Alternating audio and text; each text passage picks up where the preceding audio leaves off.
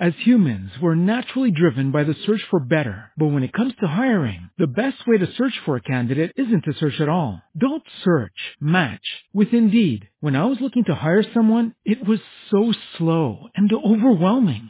I wish I had used Indeed. If you need to hire, you need Indeed. Indeed is your matching and hiring platform with over 350 million global monthly visitors according to Indeed data and a matching engine that helps you find quality candidates fast.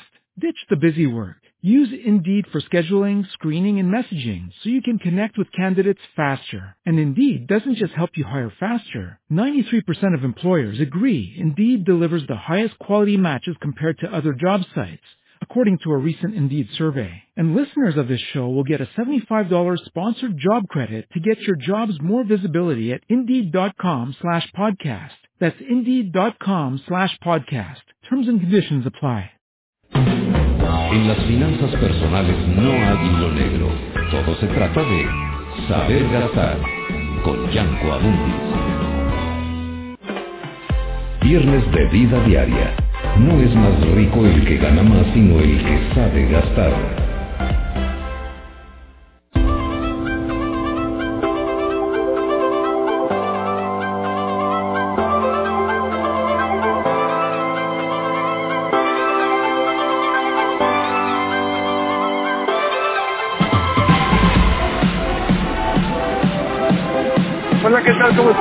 Rabonis Cabrero, estamos aquí en Radio Capital, transmitiendo como todos los días nuestro programa de educación financiera y cada viernes puntualmente vida diaria, cuidando tu salud, cuidando tu bolsillo. Hoy vamos a platicar de, de un tema muy interesante que tiene que ver con el asunto de la pandemia, con todo esto que estamos viviendo caóticamente en el mundo y particularmente en México nuestro país tiene el número uno y, no, y yo no, no, no, ya no le doy seguimiento a las conferencias de prensa porque la verdad es que me perdí el sentido como al mes y medio que las escuchaba y veía a diario, pero tampoco, porque sí veo noticias, si las leo, tampoco me he encontrado con que alguien le pregunte al señor este que está al frente del proyecto pandémico en México, el subsecretario, ¿Por qué México es el número uno en letalidad en el planeta? No, no sé si alguien se lo haya preguntado. Y si alguien se lo pregunta, yo se lo estaría preguntando, pero bueno, yo no, aunque tendría forma de ir a las conferencias de prensa, pues yo no soy periodista, no me interesa ir. ¿Sí? Pero valía la pena que alguien le preguntara a este señor, ¿por qué México tiene el número uno en letalidad? Es decir, de los que se enferman, el porcentaje más alto de muertes está en este país mucho más que en Estados Unidos, mucho más que en Brasil, mucho más que en la India, que son los primeros tres lugares, ¿sí? Y atrás de nosotros, no tan cerca, pero atrás, tiene Ecuador, ¿sí? La letalidad del mundo entero anda abajo del 2, en México anda arriba del ocho y medio. ¿Qué será? Porque tragamos tamales, tortas, tortillas, ¿por, qué? ¿Sí? En fin, Hoy vamos a platicar de la importancia de detectar en menores de edad síntomas de la enfermedad y todo lo que está relacionado. Antes de comenzar, quiero mandar un fuerte saludo a la familia Brogman, a la familia Qualitas, a la familia aseguradora del país, por la sensible pérdida del querido, queridísimo Joaquín Brogman Lozano, yo tuve la fortuna de, de conocerlo, de tratarlo varios años, ¿sí? Una relación de negocio. Y la verdad, un tipo fuera de serie, un tipo que revolucionó el mercado, un tipo al que le decíamos, me incluyo, tontamente, ¿no? Me tragué mis palabras con el tiempo. Le decíamos loco a Joaquín porque se iba a dedicar a, a, poner una compañía de seguros que únicamente iba a vender seguros de autos.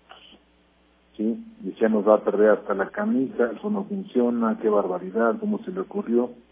Y pues nos tapó la boca a más de muchos. ¿sí? De verdad hizo un modelo de negocio que incluso lo exportó, ¿sí? Porque está en otros países esta empresa. Y en fin, su trato personal, más allá de la cuestión de trabajo, el contrato pasado era increíble definitivamente es una grandísima pérdida para, para el sector.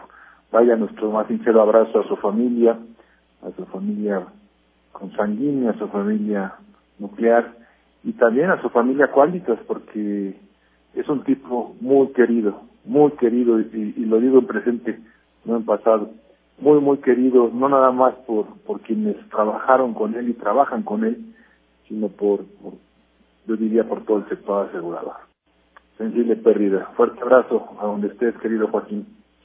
Y bueno, entrando en materia, como cada semana les recuerdo que tenemos un WhatsApp para todas sus preguntas, dudas, comentarios, quejas, sugerencias, 55 48 40 72 30, 55 48 72 30, 55 48 40 72 30 y nos arrancamos porque el tiempo vuela, saludando con muchísimo gusto a mi querido compañero y amigo titular de esta sección, nuestro médico de cabecera, Bruno Guarneros Esparza. ¿Cómo estás, Bruno? Hola, Yanko. Buenas noches. Buenas noches a todos los radioescuchas. Bueno, pues bueno, aquí también, como decirle pésame de esta pérdida. Pero bueno, así la vida y tenemos que seguir trabajando para enaltecer nuestro sector. Exactamente, Bruno.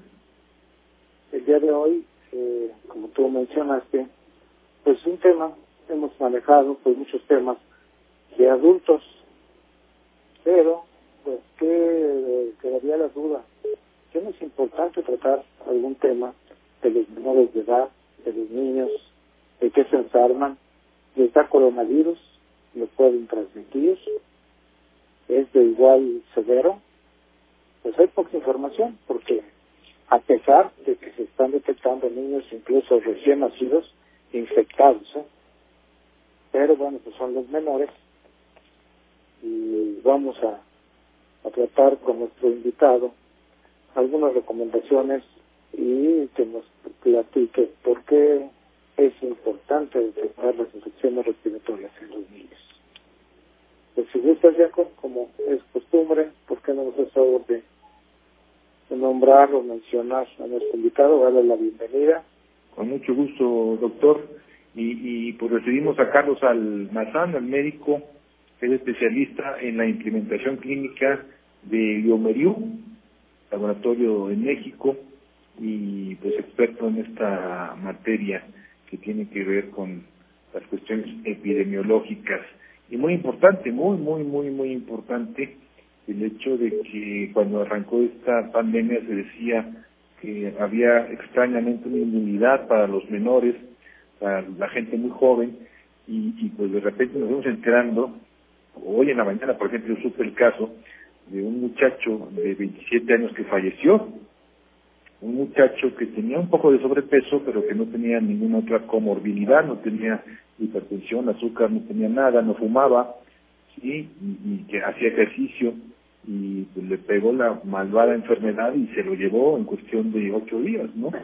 Entonces, es un tema interesantísimo, qué bueno que lo propusiste, Bruno, porque necesitamos saber qué onda con la gente joven, con los niños en particular, y para eso está el doctor Almazán, a quien saludamos con mucho gusto. ¿Qué tal, Carlos? Bienvenido a este espacio, ¿cómo te va? ¿Qué tal, Yanko? ¿Qué tal, doctor Berneros? ¿Cómo están? Buenas noches. Muy buenas noches, bienvenido, Carlos, y como siempre les digo, ahora sí que háganse pelotas entre científicos, porque ustedes hablan el mismo idioma y nos lo traducen, mi querido Bruno. Sí, con mucho gusto. Muchas gracias, doctor Almazán, muchas gracias por participar. Pues bien, el tema es muy interesante. Y como menciona Yanko, tiene toda la razón. Hoy por hoy, en nuestra sociedad, digo, en la actualidad los jóvenes y los niños eh, están teniendo pues una serie de cuidados muy muy importantes se llevan a al pediatra. Pero lamentablemente es mínimo estos este volumen de niños. Ahora con el censo pues se ve que ya este, tenemos mucha población joven. Y, bueno cuál sería la, esta importancia de poder detectar estas enfermedades en los niños doctor Almazán eh, gracias por la pregunta, Bruno. Eh, también gracias a, ambos por el espacio. Eh, un saludo también a su auditorio. Bien, en, en realidad este tipo de infecciones es muy importante en, en los niños porque son infecciones muy, muy frecuentes. En realidad, en la, en la primera infancia, este tipo de infecciones, eh, tanto respiratorias como gastrointestinales, van a ser las principales causas de, enfermedad en los niños y también la principal causa de preocupación de los padres y de que acudan los pacientitos al pediatra. Por eso es que es tan importante.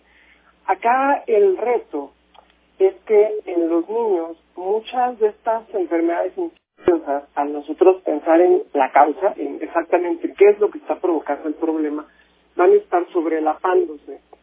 Es decir, eh, aunque hay algunas enfermedades que uno, digamos, por, clínica, por la evaluación del pequeño, podría llegar un poco a, sospechar en algún patógeno de algún tipo, algún virus, alguna bacteria, en realidad no es tan fácil llegar nada más por la clínica al diagnóstico exacto de qué es lo que está provocando la enfermedad en el niño. ¿Y esto qué causa? Bueno, pues que en muchos de estos casos, en realidad el problema esté causado por un virus y que desafortunadamente al estar encimados estos cuadros de, de virus y bacterias, como no se puede estar 100% seguros, muchas veces se prescriben antibióticos, se prescriben en forma innecesaria y esto puede ocasionarnos problemas de diversas eh, índoles, ¿no? Digamos, desde un incremento en la resistencia de los de los patógenos antimicrobianos que cada vez desafortunadamente funcionan menos, como en algunos otros grupos etarios, sobre todo en niños muy pequeñitos, podemos tener algunas implicaciones incluso para toda la vida, porque eh, como ustedes saben, la, microbiota, digamos, esta, esta flora que vive en el intestino, pues, pues de alguna manera también es algo que nos ayuda y nos protege. Y nosotros al dar antibióticos, aun si fuera necesario, vamos a alterarla. Y de repente no hemos estado 100% seguros, ya a lo largo de los años que han ido saliendo estudios, qué tanto tiempo realmente van a durar estas consecuencias de haber destruido o alterado esta microbiota en los pequeñitos. Ok, esta microbiota, para comentarle a nuestro público, es la flora intestinal que es indispensable para muchas funciones de nuestro organismo. ¿Es correcto, no, doctor? Es correcto, exactamente. De hecho, eh, para que para que queden términos más sencillos, eh, es justamente lo que promueven todas estas marcas de, probióticos o lactobacilos.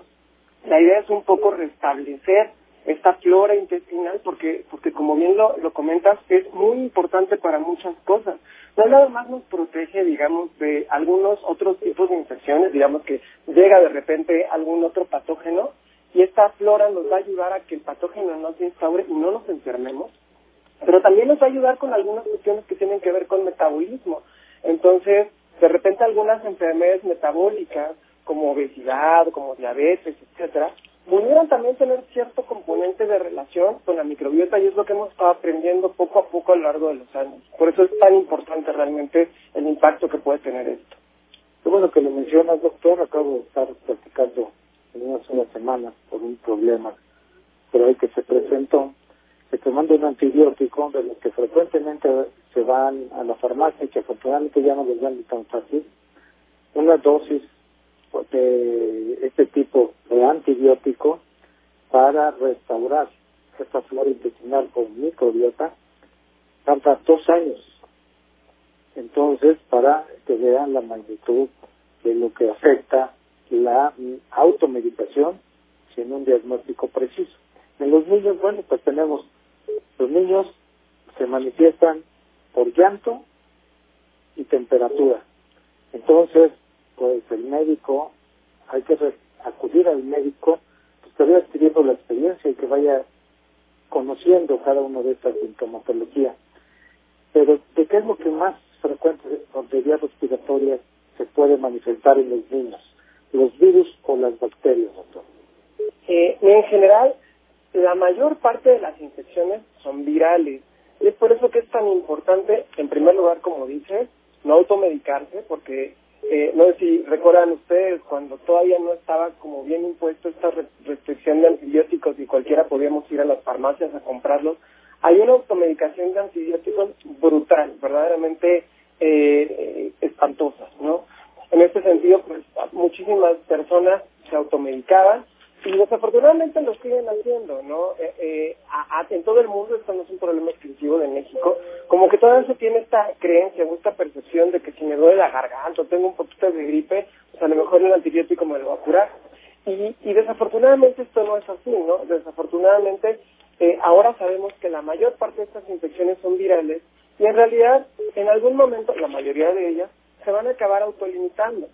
Es por eso que no solo hay que evitar esta automedicación, sino que también hay que empezar a utilizar pruebas diagnósticas que justamente nos puedan orientar sobre la causa de este tipo de infecciones. Y, bueno, déjenme comentarles que justamente eh, Biomerie es parte de lo que promovemos a nivel mundial para favorecer la salud pública, digamos, en, en todo el globo, al poder proporcionar este tipo de pruebas que nos van a ayudar a detectar precisamente qué, de qué se trata, de qué problema se trata, si de un virus o de una bacteria. E incluso en los hospitales, cuando de repente tenemos un paciente grave de cualquier edad, pero particularmente en los niños, podemos evitar darle antibióticos muchas veces al saber que se trata de una infección viral y no bacteriana.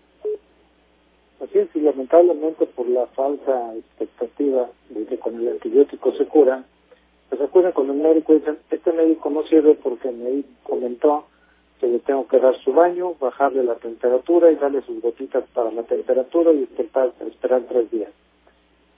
Es muy natural empezar a desesperarse en un menor, pero pues hay que seguir las indicaciones del médico.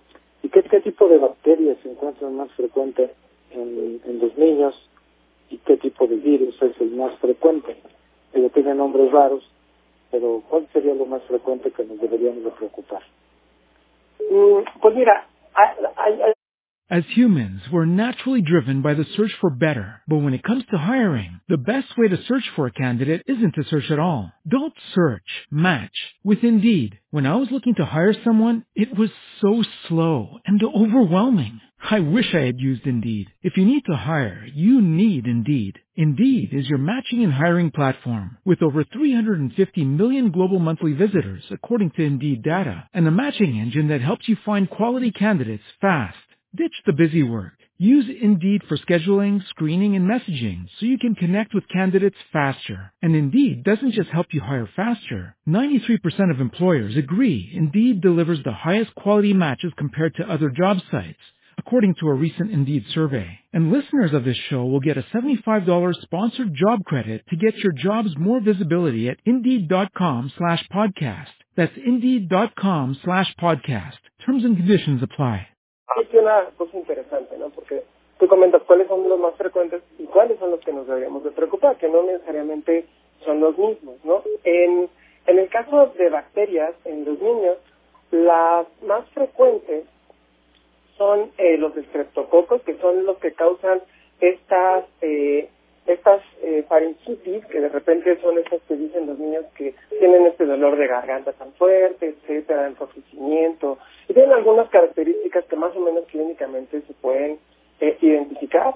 A nivel, digamos, superior, también pues te vas a encontrar algunos otros como hemófilos influenza, entre otros, que te van a causar la otitis. Y ya bajando, digamos, eh, hacia los pulmones, pues van a haber otros otros patógenos un poquito más agresivos que de repente son los que causan neumonía. Eh, acá, no obstante, como les comenté, pues no son los principales agentes eh, involucrados, ¿no? Y, y, muchas veces vamos a tener más eh, frecuentemente involucrados patógenos como el virus inicial respiratorio, como incluso el virus de influenza, el virus de parinfluenza, entre otros, que muchas veces van a ser los que nos van a estar dando problemas en los niños. Incluso, pues déjenme les comento, por ejemplo, si nos vamos a menores de un año, eh, nos encontramos que estos virus, como el virus respiratorio, en realidad son la primera causa de, las neumonías en los niños.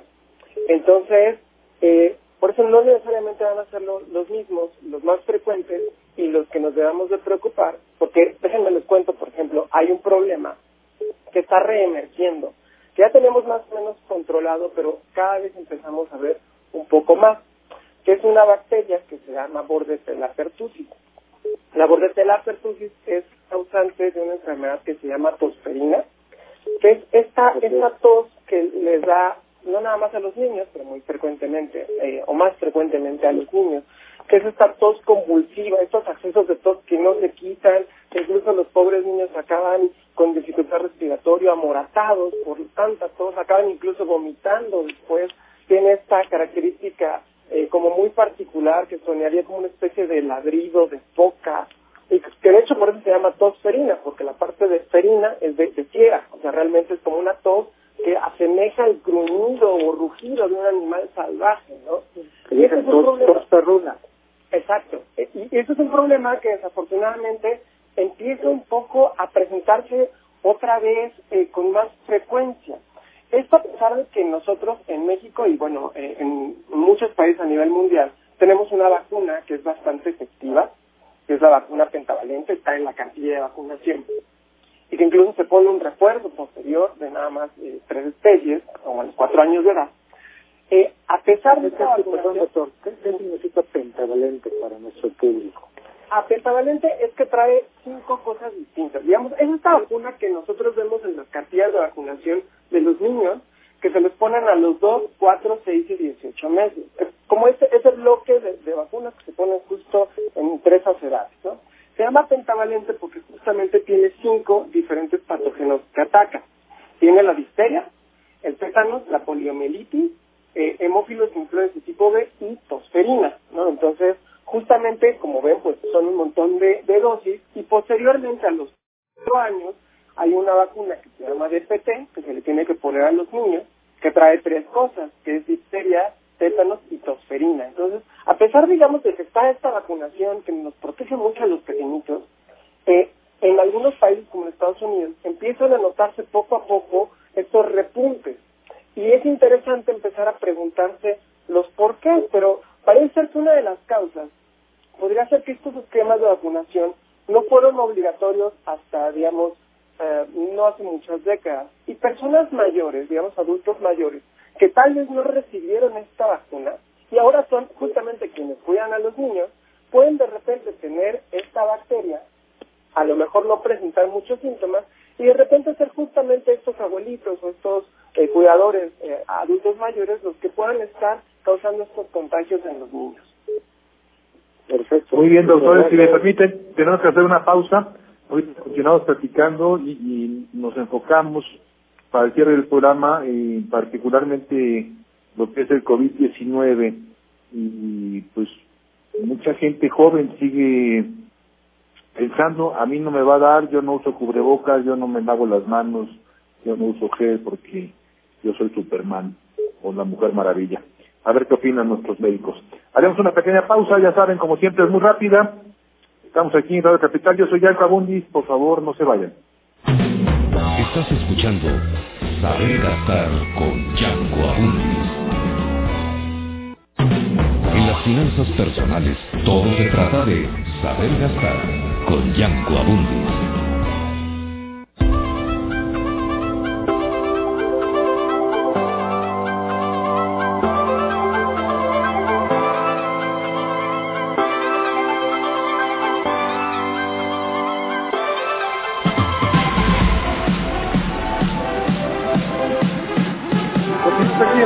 Soy Jan Camunis platicando con ustedes como cada semana de vida diaria, cuidado cuidado tu bolsillo. El tema central del día de hoy son las enfermedades para los niños y particularmente pues con esto que estamos viviendo. Yo diría niños y gente joven, muy joven. Con esta pandemia terrible, estos últimos minutos, mi querido Bruno Guarneros quisiera que, que los dedicáramos a, pues a platicar. Realmente son inmunes, realmente son Mujer Maravilla, Superman y a mí me hace los mandados, o no, pero no. Comentan en algunos foros, pues los superhéroes también, también se enferman y se mueren, ¿eh? Pero eh, esta pregunta que es muy positiva, pues vemos constantemente eh, donde salimos, al supermercado, al, bueno, en la calle, que van los papás con su cubrebocas pero van los niños sin cubreboca. Entonces, pues piensan que los niños son muy resistentes. Pero doctora Almazán, ¿y está coronavirus a los niños? o lo pueden transmitir más fácilmente como transmisores pasivos? Eh, pues mira, en realidad creo que como en todo, en toda esta pandemia, nuestro conocimiento ha ido empezando a avanzar poco a poco, el paso del tiempo, ¿no? Y efectivamente al principio pues no estábamos muy seguros si a los niños les daban, no les daba, si les daban puros casos leves, etcétera, ¿no? Hoy sabemos que de hecho sí les da y sí les pueden dar casos graves, ¿no?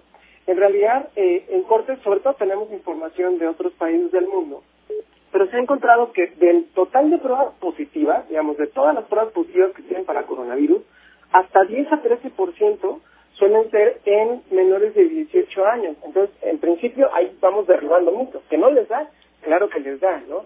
Eh, les empieza a dar más conforme se acercan más a una edad adulta, ¿no? Entonces, digamos, del total de, de este tipo de población menor de 18 años a la que les da, pues 40% va a ser en edad como ya más, más puberto adolescente, ¿no? Entre 14 y 17 años, 25% más o menos va a ser pues, como la edad de la primaria, más o menos entre 6, 12 años, cosas así. Eh, un poquito, eh, digamos, los que menos les va dando van a ser los más jóvenes. Entonces vamos a encontrar estos en edad preescolar, niños de 0 a 4 años, que les va a dar eh, del total de este grupo a más o menos 17%, ¿no? Entonces, sí les empieza a dar menos conforme más jóvenes son, pero de que les dan, les dan. Ahora, justamente acá hay una cosa interesante, ¿no? Porque tienes dos, dos, dos tipos de escenarios. Estas, estos padres que de alguna manera eh, pues desconocen probablemente que a los niños les puede dar coronavirus y que lo sacan, lo sacan sin cubrebocas, entonces pues ahí pueden haber contagios.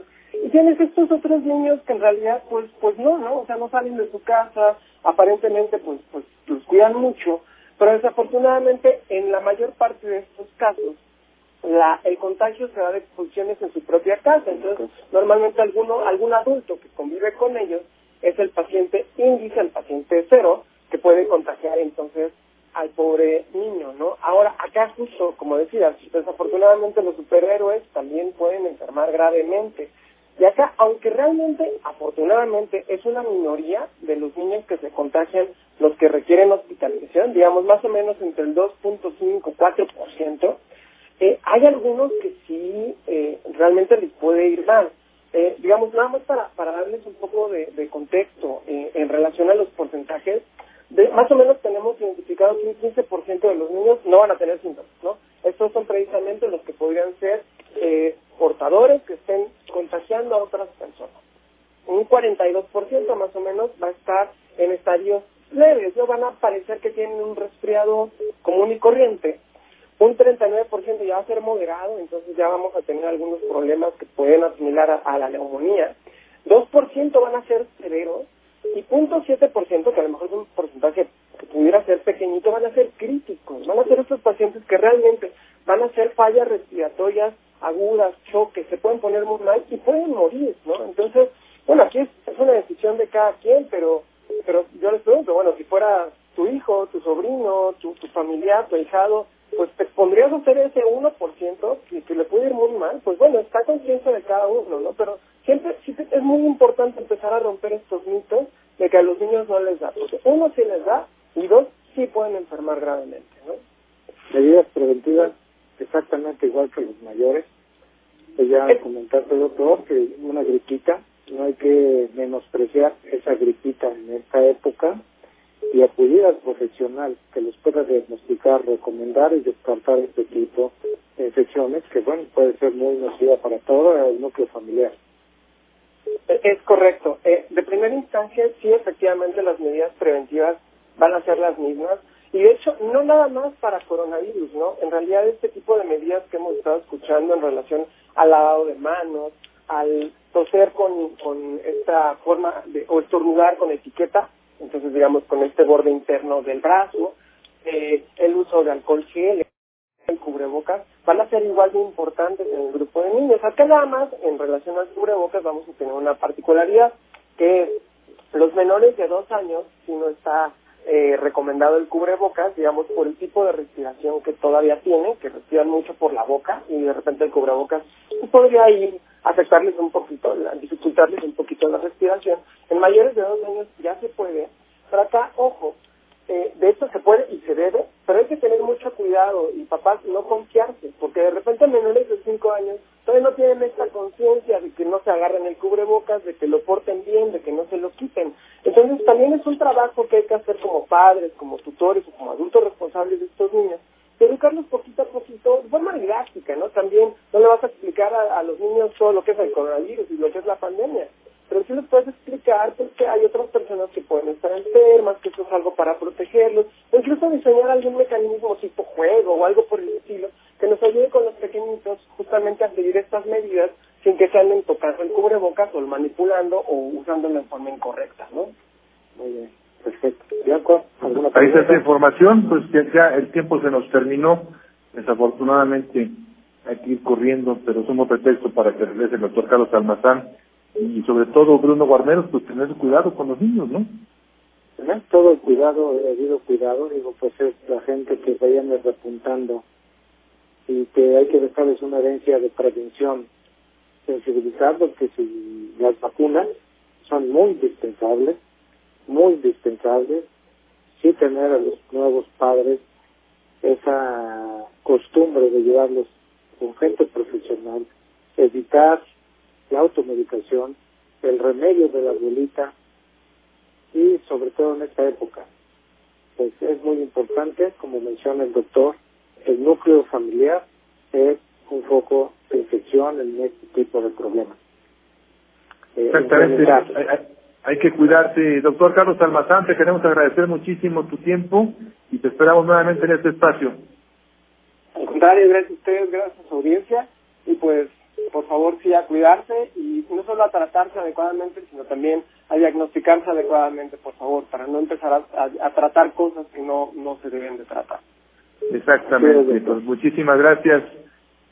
Gracias a Carlos Almazán. Bruno, pues seguiremos hablando, Dios mediante, de temas importantes para la gente, para que podamos sobrellevar de mejor manera esta pandemia. Ojalá no nos contagiemos. Si nos contagiamos, pues ojalá pertenezcamos al 91.5% de gente que sobrevive y sale adelante. Esperemos que sí, así sea. Pues como siempre, la recomendación, prevención, las vacunas no son malas y nos previenen, ya lo mencionaron, vacunas pentavalentes y afortunadamente está flexible gratuitamente. Entonces, bueno, hay que aprovechar para mejorar la calidad de vida. Muy bien, hay, hay muchas dudas. Ahí llegó en la semana un mensaje de una persona que preguntaba y, y si quieres lo, lo preparamos para un programa donde toquemos nuevamente lo de vacunas, Bruno, porque Sí, claro. era una duda que, que surgía y a mí también me quedó justamente pues, la incertidumbre de si las vacunas serán, las de COVID, serán como las de la influenza que te las tengas que poner cada año o es una como la del sarampión que se pone en una única dosis para el resto de tu vida. Platicamos de eso, Bruno, si te parece, la próxima semana. Pues me parece bien, como no, con mucho gusto. Pues te, te mando un fuerte abrazo, querido doctor Bruno Guarneros, y Dios mediante estamos aquí puestos para la próxima semana. Saludos a ti, buenas noches y a todos los que escuchan. Buen fin de semana. Gracias a Bruno Guarneros Esparza y gracias a ustedes por haber sintonizado Radio Capital. Yo soy Yanko Abundis. Recuerden que no es más rico el que gana más, sino el que sabe gastar. Buenas noches. Esto fue Saber Gastar con Yanko Abundis. Nos escuchamos de lunes a viernes, 8 de la noche, en Radio Capital, 830 AM.